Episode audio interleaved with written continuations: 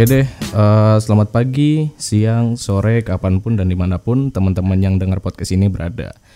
Oh iya, sebelumnya gue mau ngasih tahu dulu kalau podcast ini tuh merupakan podcast kajian talk pertama dari bidang kajian FKPH di 2021. Jadi podcast kajian talk ini uh, merupakan salah satu program kerja seputar hukum dari bidang kajian uh, Forum Kajian dan Penelitian Hukum Fakultas Hukum Universitas Brawijaya yang tentunya bakal bahas isu-isu yang uh, ringan buat teman-teman pendengar. Jadi kita santai aja lah ya, makanya di sini pakai gua lu aja gitu biar santai. Oh ya, uh, sebelumnya perkenalkan nama gue Andika Arya atau biasa dipanggil Arya, selaku Direktur Bidang Kajian FKPH 2021 nih. Dan kali ini uh, gue nggak sendirian. Kali ini gue bareng sama temen gue. Well, ini temen gue dari maba sebenarnya. Jadi uh, pertama kali gua nginjek kaki di FAUB, uh, dia ini salah satu temen yang pertama kali gua kenal pada saat itu. Jadi siapa lagi nih kalau bukan Satya Mukasandi selaku Wakil Kepala Biro Keperempuanan BEM FAUB 2021. Halo. Halo, Lucian, gue panggil Lucian aja ya. Iya, Lucian. Gue panggil Lucian. Lucian. Oke, Lucian lagi di mana nih? lagi kebetulan sekarang lagi ada di kosan, dia lagi di Malang. Di Malang. Mm-mm. Ngapain tuh di Malang? Karena kebetulan juga eh kan gue salah satu pengabdi bantuan hukum NGO LBH ya. Hmm, Buset, Nah, iya. Eh, eh, jadi gue ke Hmm, Malang hmm. tuh ada pendampingan, terus juga acara BEM, aliansi dan lain sebagainya sih. Mhm. Oh, sibuk juga lo ya. Kira Lumayan dibanding lu. online gini gabut. Iya iya oke oke. Oh iya eh, ngomongin soal ini nih eh, Biro Keperempuanan di BEM. Ini tuh bidang baru ya, biro baru maksudnya di BEM ini ya. Iya, eh, eh, karena sebelumnya tahun lalu itu adanya Dirjen Keperempuanan yang di bawah langsung sama Kastrat. Nah, untuk tahun sekarang iya itu, iya. iya, Mhm. dia jadi eh, biro keperempuanan sendiri. Jadi Kastrat tuh udah nggak ada dirjen keperempuanan, gitu ya. Oh gitu. Oh iya dipisah ya sekarang dipisah. Jadi lebih lebih khusus concernnya terhadap eh, isu-isu perempuan gitu kan. Iya bener banget. Hmm. Terus itu itu satu biro itu isinya cewek semua apa gimana itu? Kalau gua mau Iya. join gitu bisa nggak? Ini juga kalau gua lagi BEM itu ada Eva menyapa dan lain sebagainya, pasti ditanyain isinya perempuan semua apa gimana dan Ya, tapi nah, berarti pertanyaan gua normal lah ya itu tadi. iya, iya template Isinya banget pertanyaan lu. Oke, oh Iya, iya nih. eh, jadi Isinya tuh eh, pas eh, mm-mm. jadi gimana? memang isinya perempuan semua gitu. Kalau cowok gitu misalkan mau join nggak bisa ya? Bisa ya, di sini tuh bukan permasalahan boleh nggak bolehnya, tapi mau nggak maunya. Karena kemarin tuh yang oke, screening oke menarik. perempuan semua. Oh tuh. gitu. Oh, oh iya. iya. Kirain gua, kirain gua ada yang daftar cowok nih. Tapi ya nggak diterima karena namanya aja udah keperempuanan gitu. Enggak, sumpah gue Tapi malah, berarti diterima ya? gue ngarep banget ngarepin laki-laki yang daftar pasti gue terima banget sih itu. Oh gitu. Apa mungkin ntar kali ya gue selesai direktur kajian gue jadi staff. Lo jadi ini Oh, aja, iya. apa kepala bironya ya? ya el, enggak lah, enggak, enggak, enggak. Udah capek ya, udah terlalu tua gue buat kayak gitu. Iya iya. Oh iya, oh iya nih, eh, pas kita recording ini, ini tanggal berapa sih? Eh, sebentar. 18. Tanggal 18. Ah, 18 nih, 18 April 2021 dan buat angkatan gue dan angkatan lu Lucien pasti ngerasain gak sih? Eh, lu ngerasain gak sih 10 atau eh, 11 12 tahun lalu di tanggal ya tanggal 18, 19, 20 kurang lebih sama. Itu lu ada perayaan nih di sekolah lu pakai baju adat ke sekolah. ngerasain gak sih lu itu? Itu gue jangan kan 10 tahun yang lalu ya, kayak gue masih 4 tahun, 3 tahun yang lalu gue SMA masih begitu gue jadi perwakilan. iya? jadi perwakilan di sekolahan gue buat acara Kartini itu. Oh iya, nah bener nih. Jadi eh, kita bikin podcast ini tuh dalam rangka merayakan Hari Kartini, teman-teman. Jadi Hmm. makanya tadi gua tanya dulu ke Lucien, lu ngerasain nggak sih dulu tuh pakai baju adat? Kalau gua tuh dulu terakhir TK, S apa SD, SMP, SMA tuh gue justru malah nggak pernah ada perayaan kayak gini. TK gue dulu terakhir. Sumpah.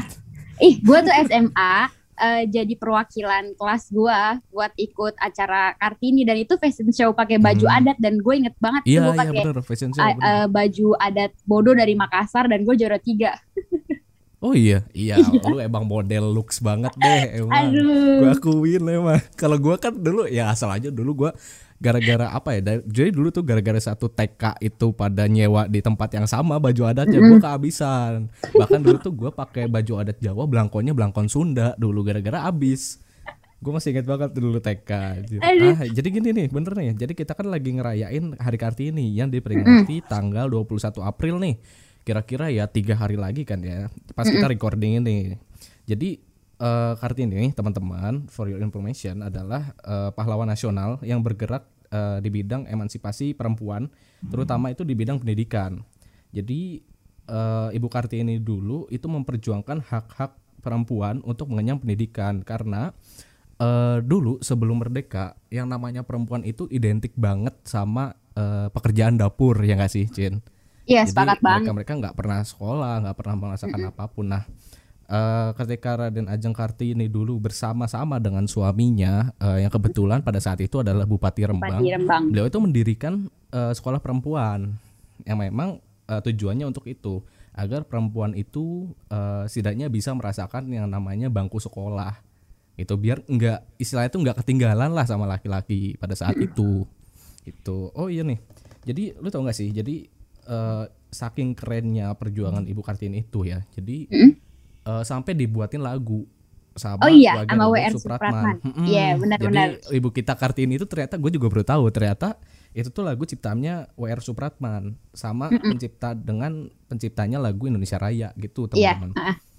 Ah, sekarang gue mau nanya nih sama lu nih karena uh, dari latar belakang lu kan juga wakil kepala biro keperempuanan lah ya. Pasti apa ya pasti familiar banget lah sama sosok RA Kartini nih Raden Kartini kan ya. Gue mau nanya dulu dong uh, menurut pandangan lu siapa sih sosok RA Kartini itu Jen? Oke sosok Kartini ya? Uh, hmm. gue ngulas sedikit tentang Kartini nggak apa-apa ya ya? Boleh nggak apa-apa. Oke okay, jadi santai aja gitu oke oke.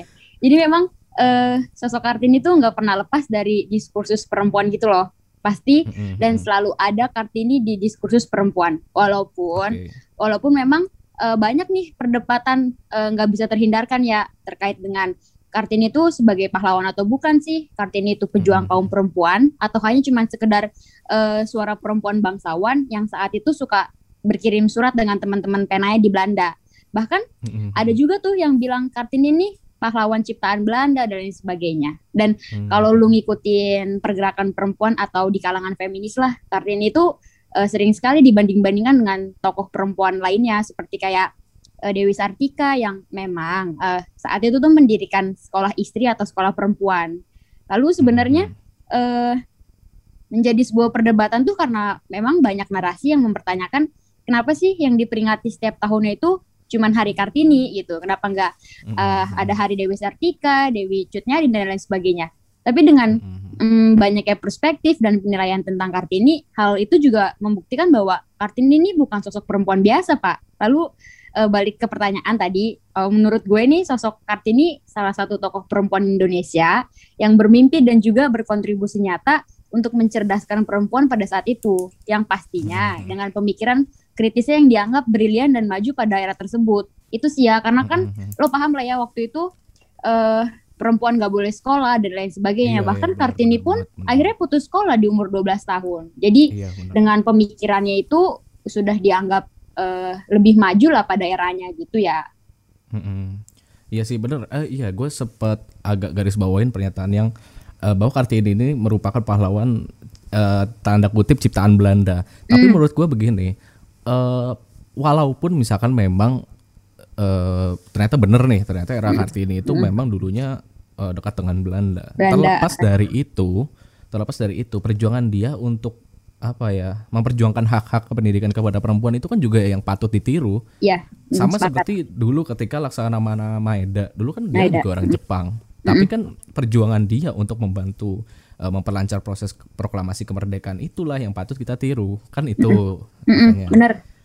Hmm, Bahkan kan? nah terus ini sih uh, ya uh, apa uh, orang-orang juga mikirnya Kartini ini sosok bangsawan yang hanya mikirin dirinya sendiri padahal dari suratnya itu banyak juga yang dia bercita-cita ingin uh, bersekolah ke Belanda lalu menjadi uh, pendidik dan itu pun dia ingin untuk mensejahterakan perempuan sekitarnya nggak cuma diri dia sendiri buktinya tadi lu juga bilang kan ya sama suaminya Bupati Rembang itu mendirikan sekolah. Iya, mungkin perempuan. karena itu, mungkin karena bu suaminya itu orang yang ya mungkin pada saat itu orang yang terpandang sekali kan Bupati mm -mm. Rembang. Jadi orang-orang mungkin mikirnya, oh dia kan istri bangsawan gitu kan. Mm -mm. Padahal Sepakat. mungkin mm, belum tentu dari maksudnya gini.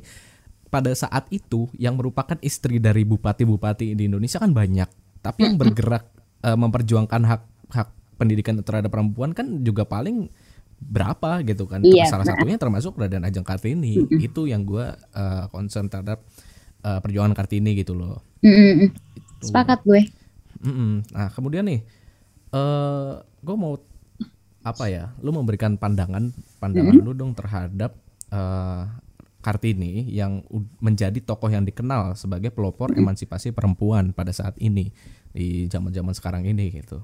Oke. Okay. Oh iya, tadi gue juga udah sempat nyinggung dikit tuh soal isi surat-surat Kartini. Nah, kalau hmm. pandangan gue tuh di sini gue ngekutip dulu deh salah satu surat Kartini kurang lebih isinya begini ya. Karena saya okay. ingin belajar ke negeri Belanda untuk menjadi seorang guru dan juga uh, jika sudah pulang ke Indonesia ingin mendirikan sekolah untuk menjadikan perempuan cerdas dan pandai. Lalu hmm. uh, di surat lainnya itu juga dikirim uh, saat dikirim ke pemerintahan Belanda untuk bisa bersekolah kembali di Belanda di situ Kartini kurang lebih mengatakan uh, bahwa perubahan perempuan itu tidak akan berhasil apabila tidak ada perubahan struktural dan juga nilai budaya di masyarakat Kartini saat itu berada.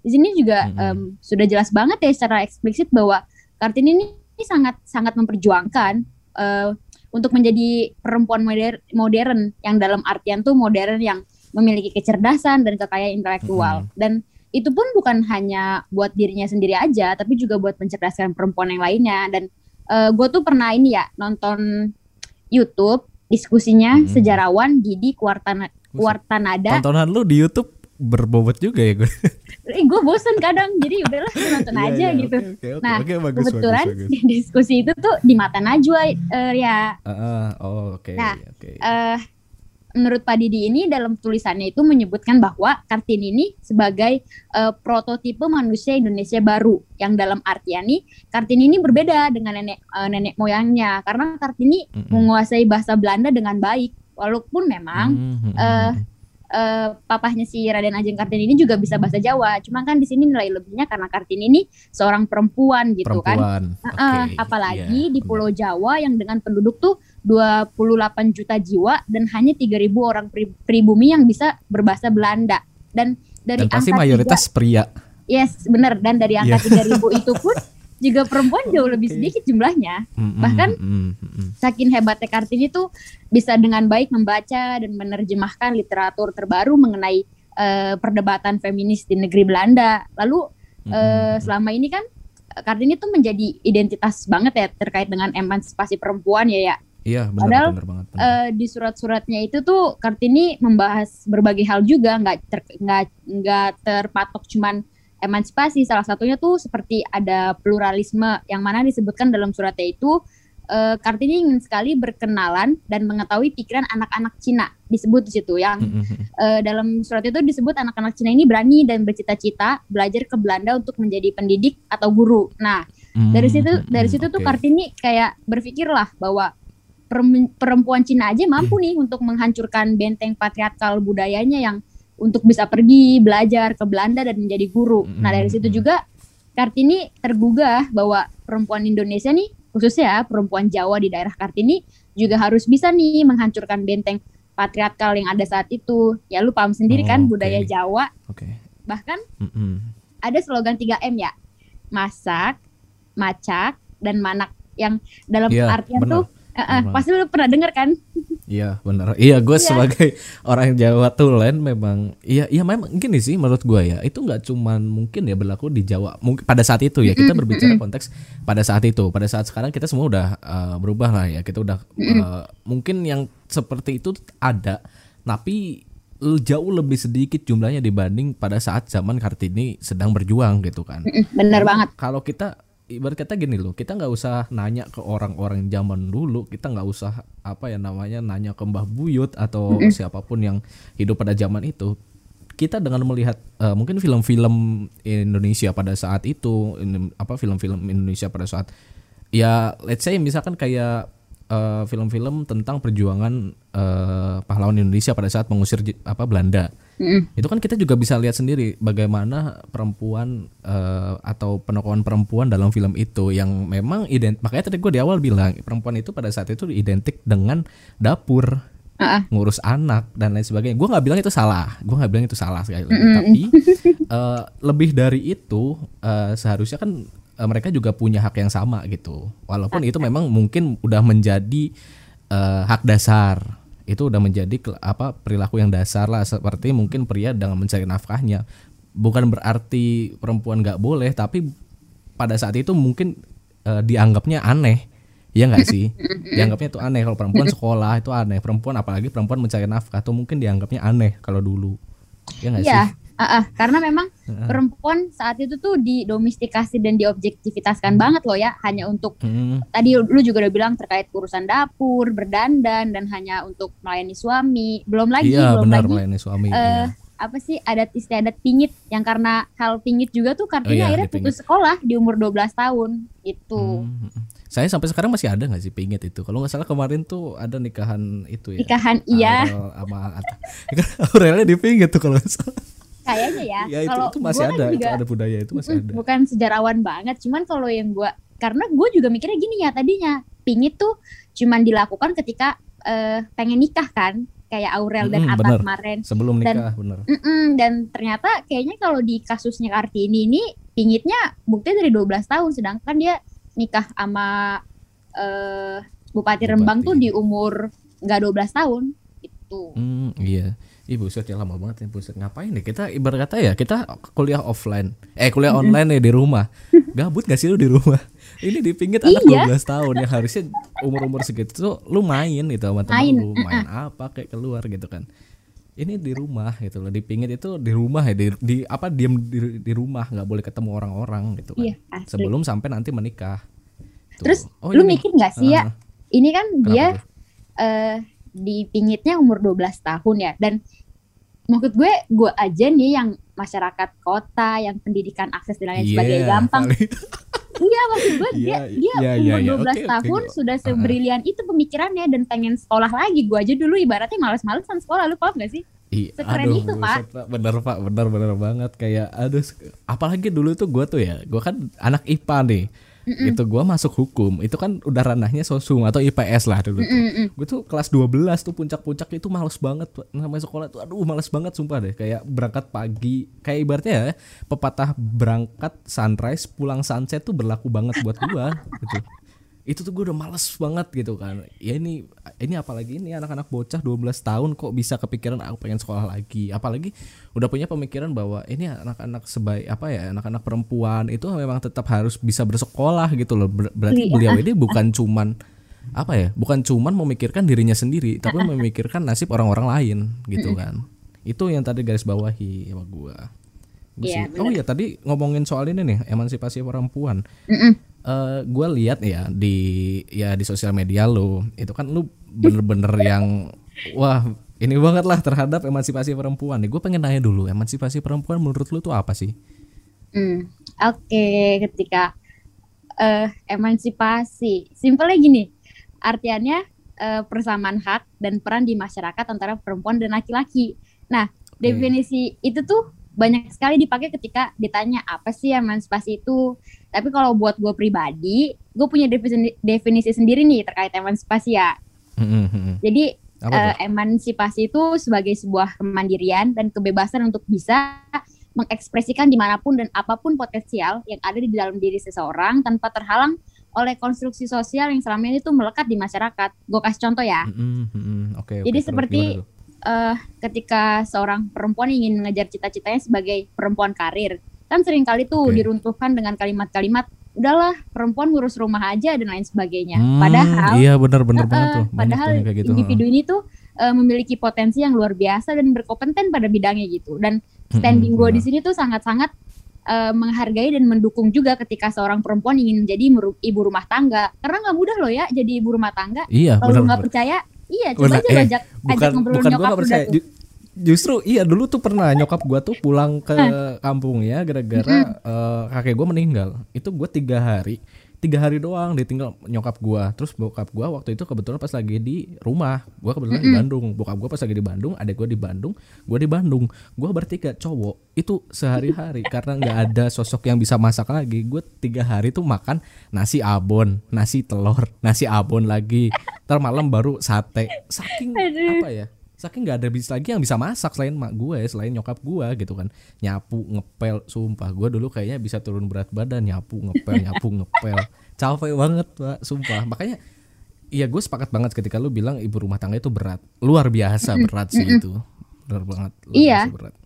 lu aja uh, menyadari hal itu kan tapi tapi selama itu di masyarakat banyak yang menyepelekan ibu rumah tangga gitu loh ya Makanya tadi hmm. di hmm. definisi emansipasi menurut gue itu gue menekankan kalimat kebebasan untuk bisa mengekspresikan di mana pun dan apa pun potensialnya. Karena perempuan hmm. itu harus diberikan pilihan seluas-luas ya untuk menentukan kehidupan kehidupannya entah itu untuk menjadi perempuan karir atau ibu rumah tangga atau bahkan keduanya ya go ahead gitu karena kalau bisa hmm, keduanya kenapa enggak perempuan itu tuh sering sekali diberikan batasan-batasan dengan hanya uh, satu pilihan yang ada mau jadi ibu rumah tangga atau menjadi wanita hmm. karir. Kalau kata orang-orang itu terjadi logikal falasi tuh. Hmm, iya, kesalahan ya. dalam berpikir. Ini yes. kalau teman-teman nggak paham dengan uh, istilah-istilah keren ya, gue kasih tahu aja nih, logikal falasis itu merupakan kesalahan dalam berpikir atau kesalahan logika itu teman-teman. Ini kita bahasanya terlalu tinggi deh kayaknya. Oke, okay, dibumikan ya. Oke deh, tapi, tapi ini deh, tapi itu tadi lu ini gak sih denger yang gue bilang bahwa menjadi ibu rumah tangga itu bukan mm apa ya maksudnya ada perempuan yang ingin menjadi ibu rumah tangga dan melayani suami dengan baik. Itu bukan sesuatu hal yang salah. Begitupun dengan perempuan ketika memutuskan untuk uh, dia mau bekerja. Men, ya, istilahnya pasti banget. bekerja kan biar mandiri secara finansial maksudnya. Buat pas pasti di situ tuh ada niat uh, tersirat bahwa dia tuh nggak terlalu pengen membebankan suami. Kan istilahnya gitu. Ada satu hal yang mungkin orang-orang pada nggak nyadar di situ. Nah dulu ya uh, beberapa kali tuh gue lihat di Twitter gitu kan banyak orang yang lu tahu pasti kan di Twitter itu banyak ya lah yang ribut kan mengenai emansipasi wanita itu atau emansipasi perempuan itu kan. Mm. banyak yang bilang katanya kenapa sih perempuan harus kerja ini? Kenapa ada lagi yang bilang kenapa sih perempuan harus ngurus rumah tangga segala macam gue kalau gue sih gue sepakat banget dengan apa yang lu tadi sampaikan dan bahkan apa ya uh, eh, gue malah sepakat banget dan setuju banget dengan adanya emansipasi perempuan. Ini nggak banyak loh ya cowok yang uh, iya, memiliki bener. statement sama kayak gue. Tapi gue karena gue di sini melihat bahwa uh, yang namanya emansipasi itu adalah kebebasan yang tadi lu bilang, bener kebebasan mm-hmm. dalam artian dia mau jadi wanita karir dia go ahead. Tapi uh, tapi kalau gue uh, kerja utamanya sebagai ibu rumah tangga itu tidak ditinggalkan. Mm-hmm. Even mungkin nanti ketika gue punya istri someday, kalau dia mau bekerja gue silahkan. Tapi uh, anak dan rumah tangga jangan ditelantarkan dan begitupun gua karena anak itu kan juga produk bersama lah dalam tanda kutip kan.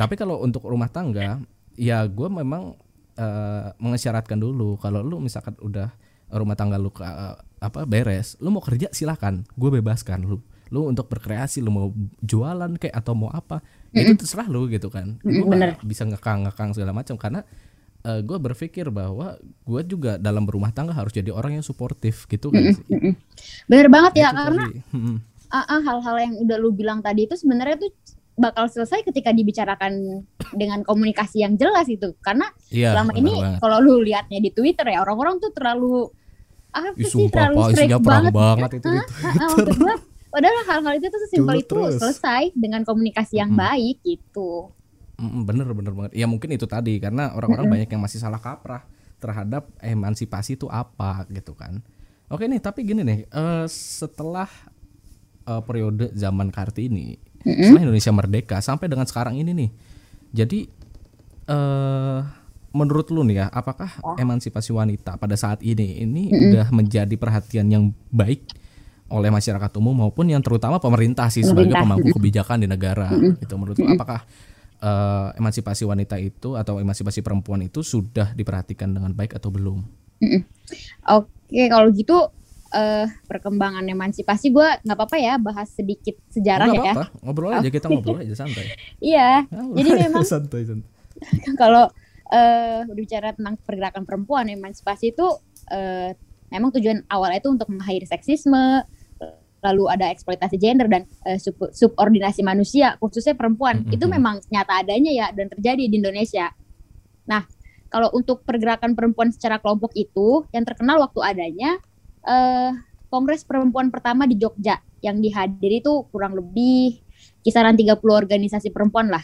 Nah, itu tuh mm -hmm. bertepatan tanggal 22 22 Desember 1928 yang sekarang itu tuh Jadi dijadiin sebagai sih? yes bener gila ya, okay. keren banget deh lalu lalu uh, tujuan kongres itu tuh uh, dibuat tuh untuk memerdekakan memerdekakan bangsa Indonesia dan menuntut kesetaraan mm -hmm. khususnya dalam pendidikan dan pernikahan bahkan perempuan okay. di sini tuh ingin menguatkan satu sama lain dan berjuang bersama-sama hingga menciptakan kekuatan baru lah yang ber berasal dari woman organisasi. support woman yes. lah ya. Uh, uh, karena okay. kalau saat itu kan uh, apa kekuatan baru tuh dari kalangan laki-laki uh, lah, belum ada lah kalangan perempuannya. Dan uh, hmm. perjuangan perempuan juga itu nggak gampang pak, apalagi pas zaman Presiden Soeharto, Orde Baru, lu pasti tahu lah ya itu yang Aduh, gua, terkait... gua, gua mau komen takut tiba-tiba ada yang lewat.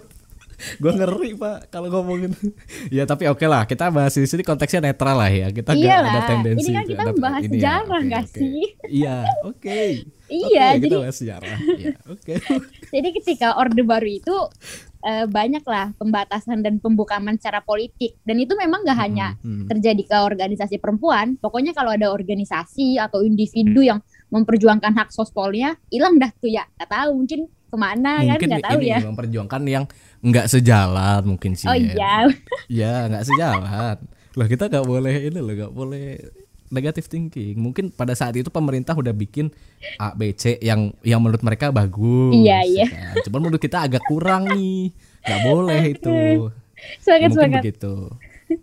Oke. Okay. terus, terus gimana tuh terus, gimana tuh? Hmm. uh, saat itu juga kalau ada masih uh, perempuan yang berjuang untuk ekosop dan sospolnya itu uh, bakal dicap ya yang mana saat itu oleh Orde Baru organisasi sampingnya PKI nggak sih itu? Ya benar untuk perempuannya. Nah pada saat itu di ya. ya difitnah sebagai gerakan perempuan yang nggak bermoral nggak bermoral lah dengan tujuan yang hmm, pastinya hmm, hmm, hmm. membumi hanguskan pergerakan perlawanan gitu apalagi dan hmm, hmm, tadi tuh sejarah lah sejarah dikit perkembangannya. Lalu ketika ditanya diperhatikan nggak lalu relevan nggak urgensinya nggak untuk sekarang ya pergerakan perempuan saat ini menurut gue ber berkembang pesat banget ya pun juga dengan keberhasilan tujuannya kali ini juga uh, dibuktikan lah ya dengan banyaknya organisasi yang perempuan yang berdiri mandiri hingga mm -hmm, jenis benar, benar. aktivitas perempuan saat ini sangat beragam loh mulai dari politik pendidikan keprofesian gak usah jauh-jauh deh gua nih, gua dan teman-teman di Biro Keperempuanan aja tuh udah bisa menjadi sebuah bukti kecil keberhasilan perjuangan perempuan, Pak.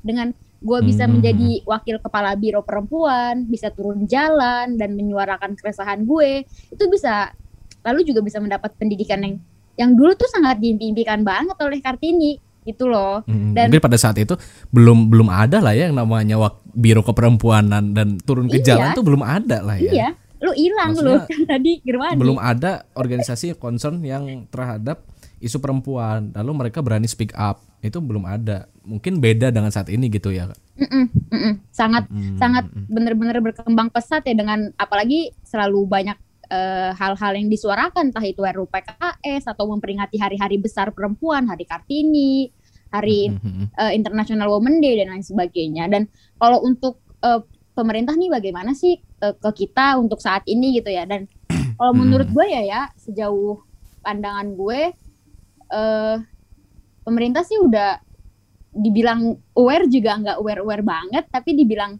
nggak peduli juga bukan yang cuek banget. Lo paham nggak? Dia tuh berdiri di tengah-tengah gitu loh. Ya mungkin gini mungkin gini bahasanya gini deh.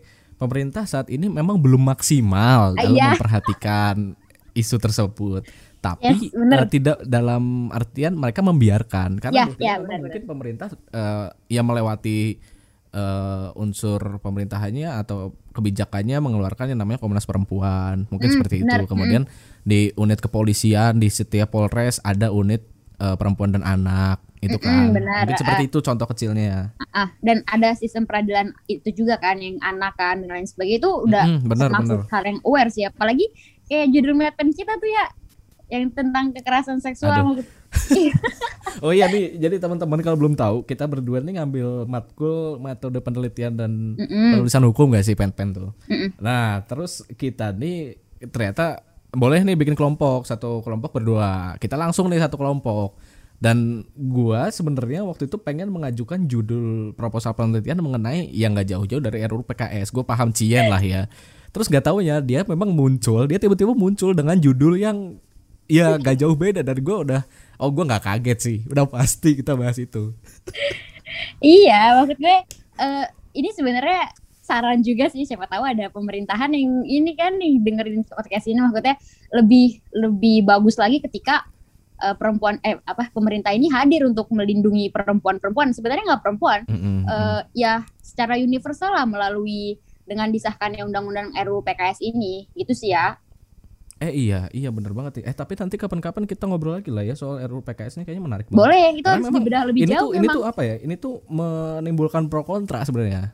Itu yang gue bener-bener bener-bener pengen tahu karena sejauh yang gue eh, ini gue sebenarnya nggak mihak mana-mana. Cuman waktu itu gue sempat baca nih mengenai draft RUU PKS. Ini kita jadi nyambung ke RUU PKS ya, tapi nggak apa-apa lah sedikit nih kita kita kita kita kita iniin lah kita bahas sedikit.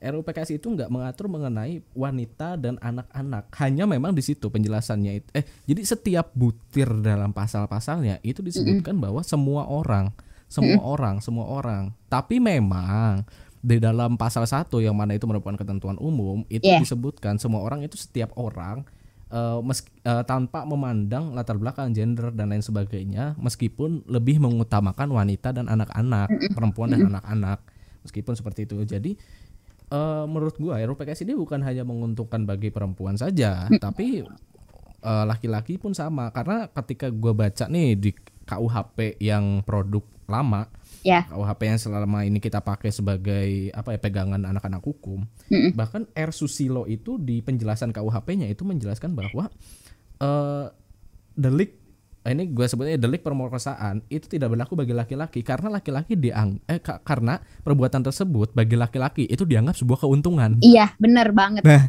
itu kan. Kayak padahal padahal mungkin nggak semuanya juga. Ya well memang kalau bicara seperti itu mungkin banyak ya cowok yang ya udahlah itu untung, ya udah itu untung, tapi nggak semuanya. Nah, Mm-mm. ma- minoritas inilah yang berusaha pemerintah lindungi melalui RUU PKS ini yang menurut gua seperti itu. Mm, bener, bener tapi nanti lah kita ngobrolin lagi itu mengenai RUU Iya. PKS kayaknya rame.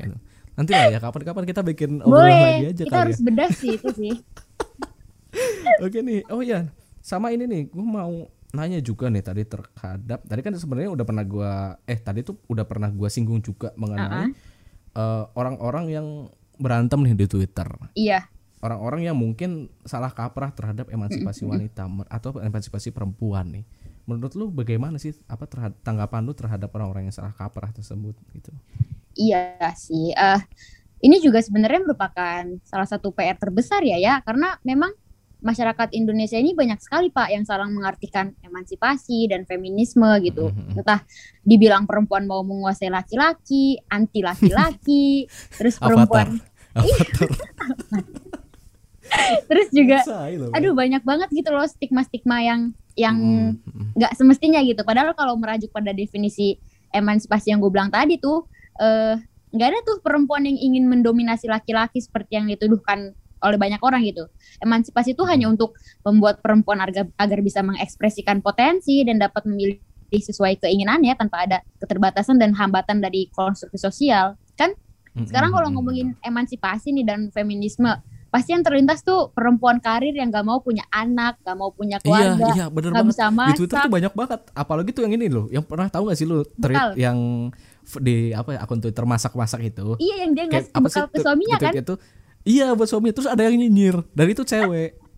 Langsung kan Iya. diserang gitu kan. Jadi mungkin itu yang bikin orang-orang kayak oh ternyata feminisme tuh Ah, ah. seperti ini loh ya. Ah Bener, gua nggak salah setuju, ah gua nggak sepakat apa sih. Nah, itu mungkin. Nah, habis ini teman-teman ya yang udah denger eh, podcast ini nih, gua harap orang teman-teman bisa paham lah, bisa clear terhadap apa sih itu pergerakan feminisme dan emansipasi. Itu ya. Mm-mm. Jadi Karena ada yang nganggap bahwa ya itu pergerak itu tuh sebuah pergerakan radikal yang keras dan ingin perempuan pokoknya semuanya perempuan anti gitu. laki-laki. Nah, itu itu yang salah banget gak sih? Anti laki-laki Banget itu sih, salah banget. banget gak sih? Nah, iya, itu karena gini sih ya kalau menurut gue kal- kalau memang hal misalkan tadi yang dia bikin bekal dan lain sebagainya kalau memang hal tersebut Mm, mm, mm. individu itu yang mau lalu kenapa gitu pasti kan ada Nah, iya. alasan tertentu Itu kan ya kebebasan nggak menjadikan- hmm, bener bener Iya, sama iya, iya, bener, sama bener. halnya ketika seseorang perempuan nih eh ingin menjadi wanita karir atau menjadi ibu rumah tangga merawat suami dan anaknya nggak ada yang salah dari hal tersebut ya gue pun gue pun ya Mhm. pengen pengen banget jadi seorang ibu dan seorang istri yang salah itu Asik. Heeh, yang salah itu tuh Wah, material banget gak tuh? tadi juga lu sempat ngebahas nih soal eh, ibu ibu rumah tangga atau ibu karir itu nggak ada yang salah gitu ya bener memang yang salah itu ketika perempuan itu dipaksakan untuk menjadi seorang perempuan karir atau menjadi seorang ibu rumah tangga dan Oke, yang menjadi Oke, oke. problemnya itu tuh di pemaksaan dan pembatasannya bukan pilihan dia Hmm, menjadi apa tuh nggak ada oke, oke. Ya, Eh, memang sih ya apa penyebab utamanya dari adanya salah kaprah ini kan karena mungkin dapat info yang setengah-setengah info dari media sosial dan kurangnya berpikir kritis yang pastinya tuh nggak Hmm. diikutin lah dengan pembacaan literatur yang baik gitu gue juga Salah Eh, pengajian mungkin. iya Bahasa juga- gue salah pengajian loh. Iya sih ya apa gue juga paham sih ketika suatu gagasan besar ya muncul untuk mengubah dan menggeser kebiasaan dan budaya yang ada di masyarakat itu bukan suatu pekerjaan yang mudah gitu. Karena yang Mm-mm. dilawan itu kan pola pikir ya. Pola pikir yang sudah iya. melekat. Aduh bener eh, banget. sedemikian Bener, rupa. dari lu kecil di dijajalin pola pikir kayak gitu tuh bakal susah banget. Apalagi ditambah ketika dalam tanda kutip seperti eh, berseberangan gitu loh dengan nilai-nilai agama wah repot banget pak biasanya Aduh, kaum kaum udah sih kalau iya kalau kita ngomongin nilai-nilai agama di Indonesia tuh udah kayak raja terakhir tahu gak sih lu? ah, Kayak ah, gua mau, apa pun mau dengan bawa dikit. agama itu udah pasti no debat udah. Lu debat lu masuk neraka. Simpelnya tuh kayak gitu gak sih kalau udah bawa-bawa agama? asli nih gue juga punya pengalaman soal itu sih gue sharing dikit lah ya nggak apa-apa ya Iya iya gak apa-apa gak apa-apa. Jadi kalau ada diskusi terkait tentang feminisme atau kesetaraan atau emansipasi itu sering banget ada aja gitu ya pertanyaan dan pernyataan yang selalu membenturkan dengan narasi-narasi agama kan. Dan eh, Hmm. gara-gara itu juga sering banget akhirnya terjadi gesekan nih antara teman-teman feminis dan teman-teman yang membawa narasi agama. Kan dari situ aja gue jadi penasaran dong. Emang iya apa nih feminisme begini? Emang iya apa Islam begitu? Mhm. Terus gue nemu dah nih buku bagus yang judulnya Feminisme Islam dan Islam Feminis yang ditulis oleh Anna King dan Fatima Sedat. Ini juga eh, buat referensi bacaan teman-teman yang la- lagi dengerin podcast yang masih bimbang gara-gara perdebatan yang selama ini ada. Jadi Daripada baca Twitter mulu gak Yes, sih? Maksudnya bener banget, Twitter belum tentu valid buku. banget gitu kan. asli-asli iya karena eh, misalnya kan nih pendapat gue tentang buku itu A dan ketika lu baca belum tentu pendapat lu A juga ya paham gak Sama lu? juga iya Yes, benar-benar mm-mm. Jadinya di inti dari buku itu tuh dijelaskan terkait dengan konvergensi nilai-nilai Islam dan feminisme. Bahwa ternyata jauh sebelum munculnya istilah feminisme itu, Islam tuh sudah lebih dahulu menerapkan kesetaraan dengan metode yang sesuai Hmm, dengan gitu. nilai-nilai Islam ya. Iya, nah Oh iya, tapi gue pernah dengar juga nih, sorry ya, gue pernah dengar juga bahwa katanya even di Islam pun Islam malah justru lebih menghargai adanya kesetaraan wanita atau Yes. kesetaraan perempuan Uh-uh. itu emansipasi itulah dalam mungkin bahasanya di ayat Al-Qur'an seperti apa gue nggak Uh-uh. tahu. uh-uh. Dan mungkin ya ini kalau gue bisa apa ya sedikit beran, apa bukan bercocok logi mungkin ya sebego-begonya gue dalam beragama, tapi gue bisa melihat bahwa dulu bahkan istri pertama eh, Rasulullah SAW, Siti Hadijah dulu pun dia berdagang. Mm-mm. Iya kan? Dia pun Berdagang berdagang. kaya raya, I- kan? Ibarat kata mungkin kalau dibawa ke eh, masa kini mereka tuh atau wanita itu berkarir kan i- karir gitu kan. uh-uh, berpenghasilan ya. Itu loh makanya. Dan Rasulullah Iya. waktu itu menjadikan dia seorang istri gitu kan. Loh, mak- makanya mungkin ya itu tadi mungkin eh, kekeliruan lah mungkin mereka mungkin baca awalnya aja per, eh, bawahnya enggak. Ibarat kata makanya kayak orang baca berita tuh jangan cuma headline-nya aja. Headline-nya, ya, juga dibaca. bener ya. Mungkin Uh-uh. itu kayaknya orang kurang baca. Nah, iya yang ini juga yang jadi celaka itu ketika menurut gua eh ketika metode Islam ini tuh dipaksakan untuk menjadi seperti metode feminisme di Eropa. Karena kita Hmm, harus hmm. paham juga lah ya munculnya suatu pergerakan pastinya tuh dengan latar belakang budaya yang berbeda dan pendekatan yang berbeda pula Pasti juga. beda. Sama halnya, eh, banget. ketika kita berbicara eh, konteksnya di Indonesia banyak pertentangan. Tadi faktornya udah gue bilang di awal nggak gampang merubah pola pikir dan lain sebagainya. Nah, dan faktor pendukungnya itu karena pendekatannya tuh kurang pas dengan budaya dan nilai-nilai Mhm. yang ada. Ini sebenarnya Mhm. juga menjadi sebuah otokritik sih buat gue dan teman-teman lainnya buat memikirkan nih jalan terbaik dan pas untuk masuk ke semua kalangan itu seperti apa dan elemen pastinya juga ya di apalagi Yes, di Indonesia kan uh-uh. sih memang agak Mm-mm. mungkin agak-agak susah gitu kan iya karena selama ini yang yang ter terpampang tuh selalu bergesekan dengan teman-teman yang bawa narasi agama padahal nggak ada yang nggak ada yang berseberangan gitu loh maksud gue iya iya iya iya. Tapi Iya, kayaknya nggak iya. semua eh maksudnya nggak cuman isu emansipasi aja sih yang eh, dibawa yang dilawan dengan stigma agama. Banyak kok banyak. Cuman nggak usah disebutin lah ya. Ntar kita yang digerebek ini. FKPH nanti digerebek bos.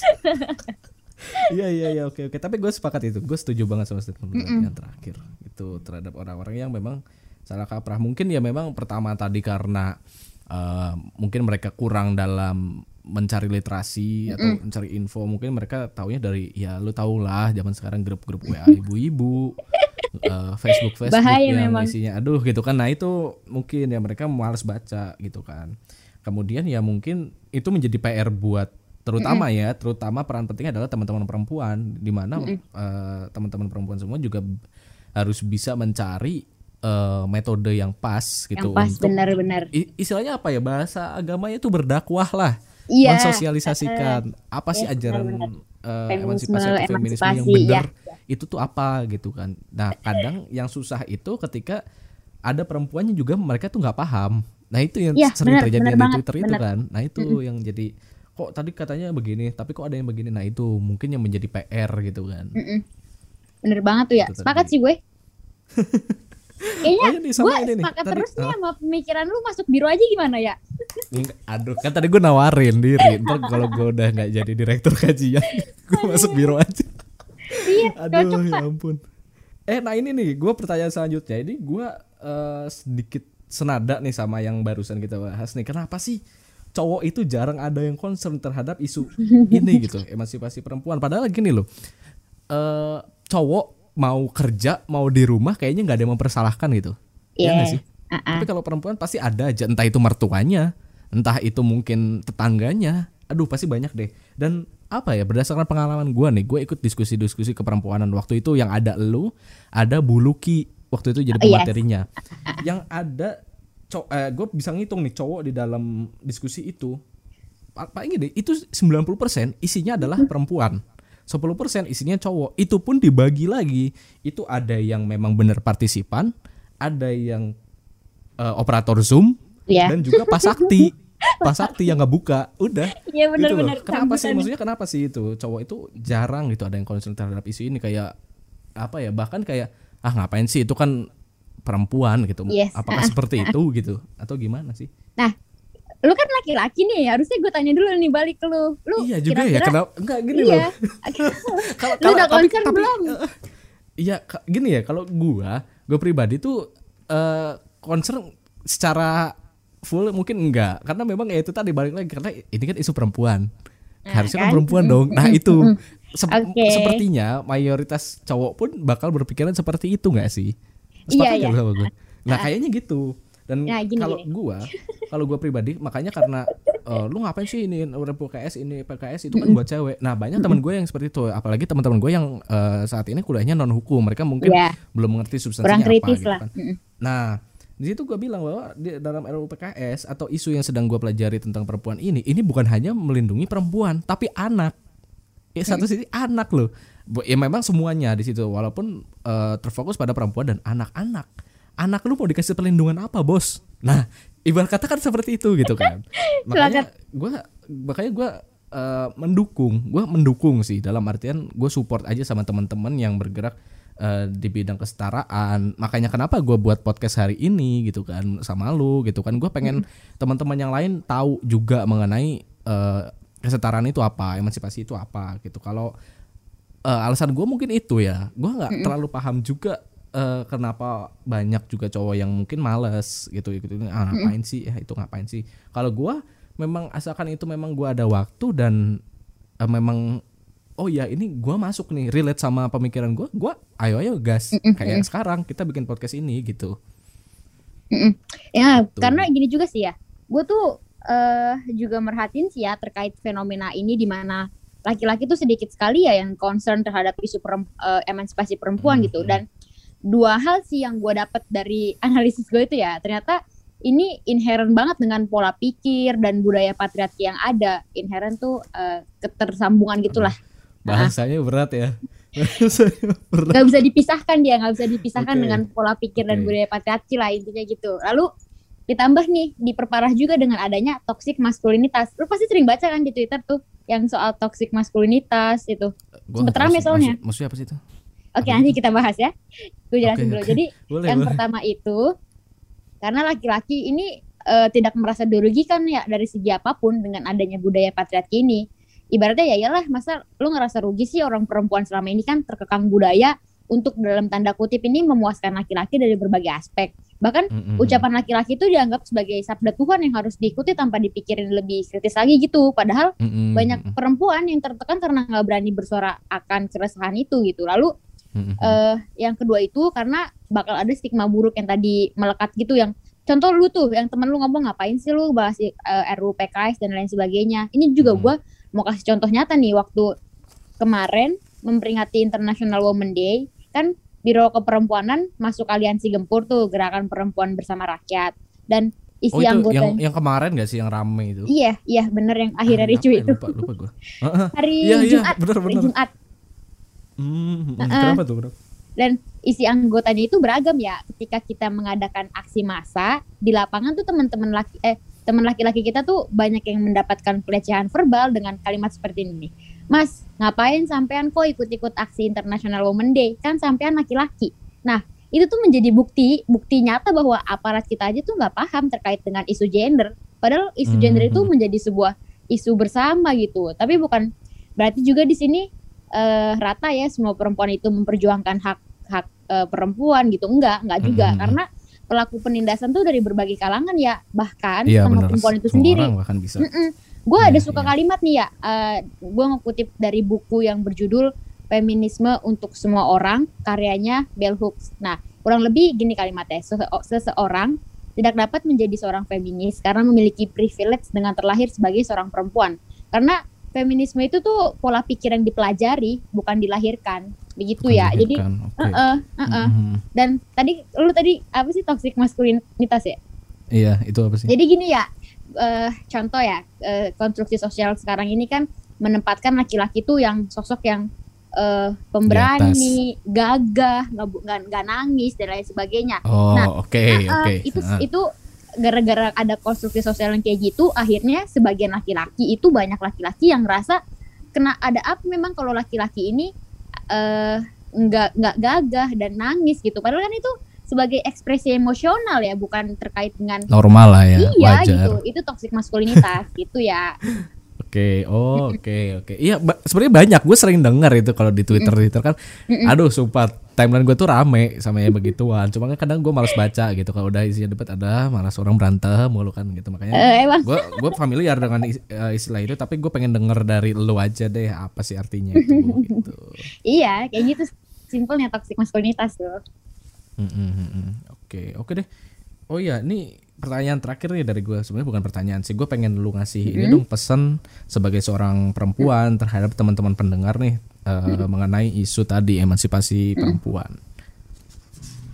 Berarti kayak closing statement aja sekalian ya ya.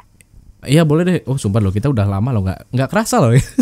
Gak kerasa loh. Udah 48 menit ini ternyata. Oh iya. Gue. Wow. Iya. Gue pikir masih 20 menit loh. Eh, iya, gue malah awalnya ya ketika kita mau take podcast itu ah paling nggak lama, paling nggak lama, 48 menit loh, sumpah. Aduh, oke okay deh, gue ini hmm, aja. Hmm. Jadi uh, pesan gue, pesan aku aja deh, pesan aku untuk pendengar khususnya para perempuan yang memiliki peran, uh, lalu juga perempuan yang berkontribusi nyata lewat berbagai bidang dan menerjang hmm. menerjang hambatan dan celaan yang tiap hari tuh sering kali jadi uh, makanan sehari-hari yang didapatkan dari lingkungan nggak jarang juga tuh perempuan malah menganggap rendah dirinya karena nggak bisa ngikutin yang masyarakat inginkan gitu. Bahkan ketika kita punya ambisi sekalipun sering kali itu dianggap menentang tradisi yang ada. Ya contohnya dari tadi kan kita ngebahas soal kartini toxic maskulinitas dan lain sebagainya. Ketika kita sukses dan bermanfaat untuk sesama nggak lepas juga dari cibiran.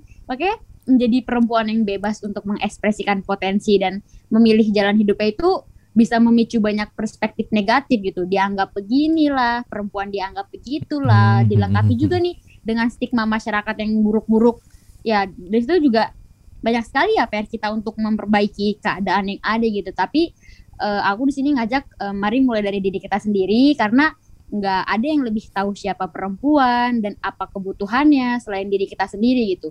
Harga diri kita tuh bukan ditentukan oleh omongan orang lain, melainkan berasal dari pengenalan kekuatan dan kekurangan diri kita sendiri gitu. Dan yang terpenting harus hmm. paham apa yang akan dikejar untuk kebaikan kita. Nah, maka dari itu aku ngajak semua pendengar untuk saling membantu dan berempati lalu saling menguatkan dengan memperkuat lingkaran dan menumbuhkan keberanian untuk bersuara dan menentang ketidakadilan yang ada di sekitar kita. Jadi uh, jangan takut nih untuk mengekspresikan potensi kita dan mari ciptakan lingkungan tanpa diskriminasi. Selamat Hari Kartini semua.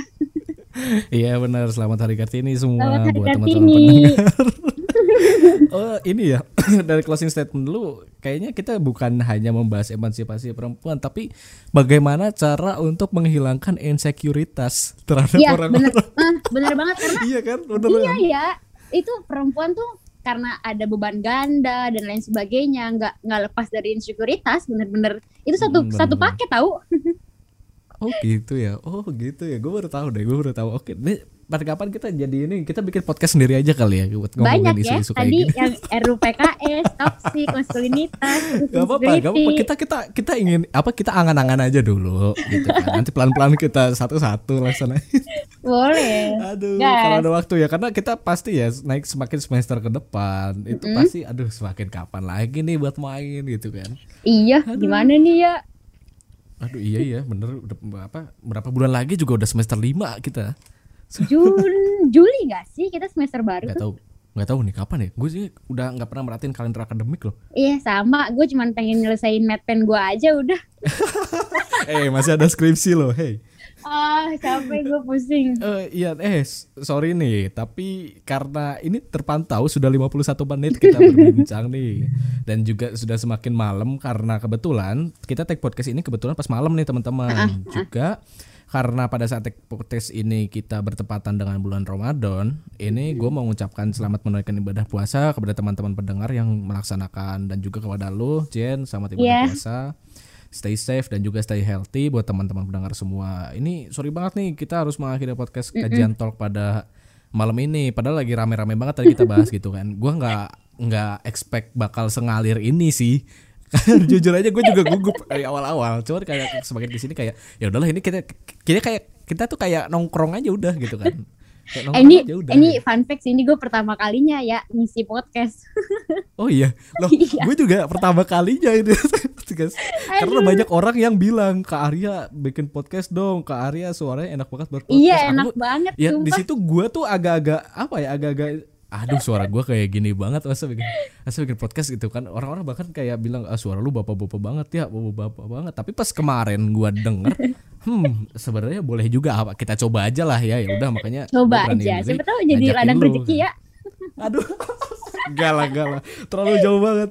Aduh. terlalu jauh banget. Deh tapi ini thank you banget ya uh, Chen lu udah yeah. ngeluangin waktu malam ini buat ngobrol bareng kita pendengar-pendengar ini pada malam ini session nice conversation banget ringan tapi insya Allah nambah banget wawasan. Insya Allah ya, thank you banget Chen uh, atas waktunya dan buat teman-teman pendengar sampai jumpa di kajian talk berikutnya. Dadah. Bye bye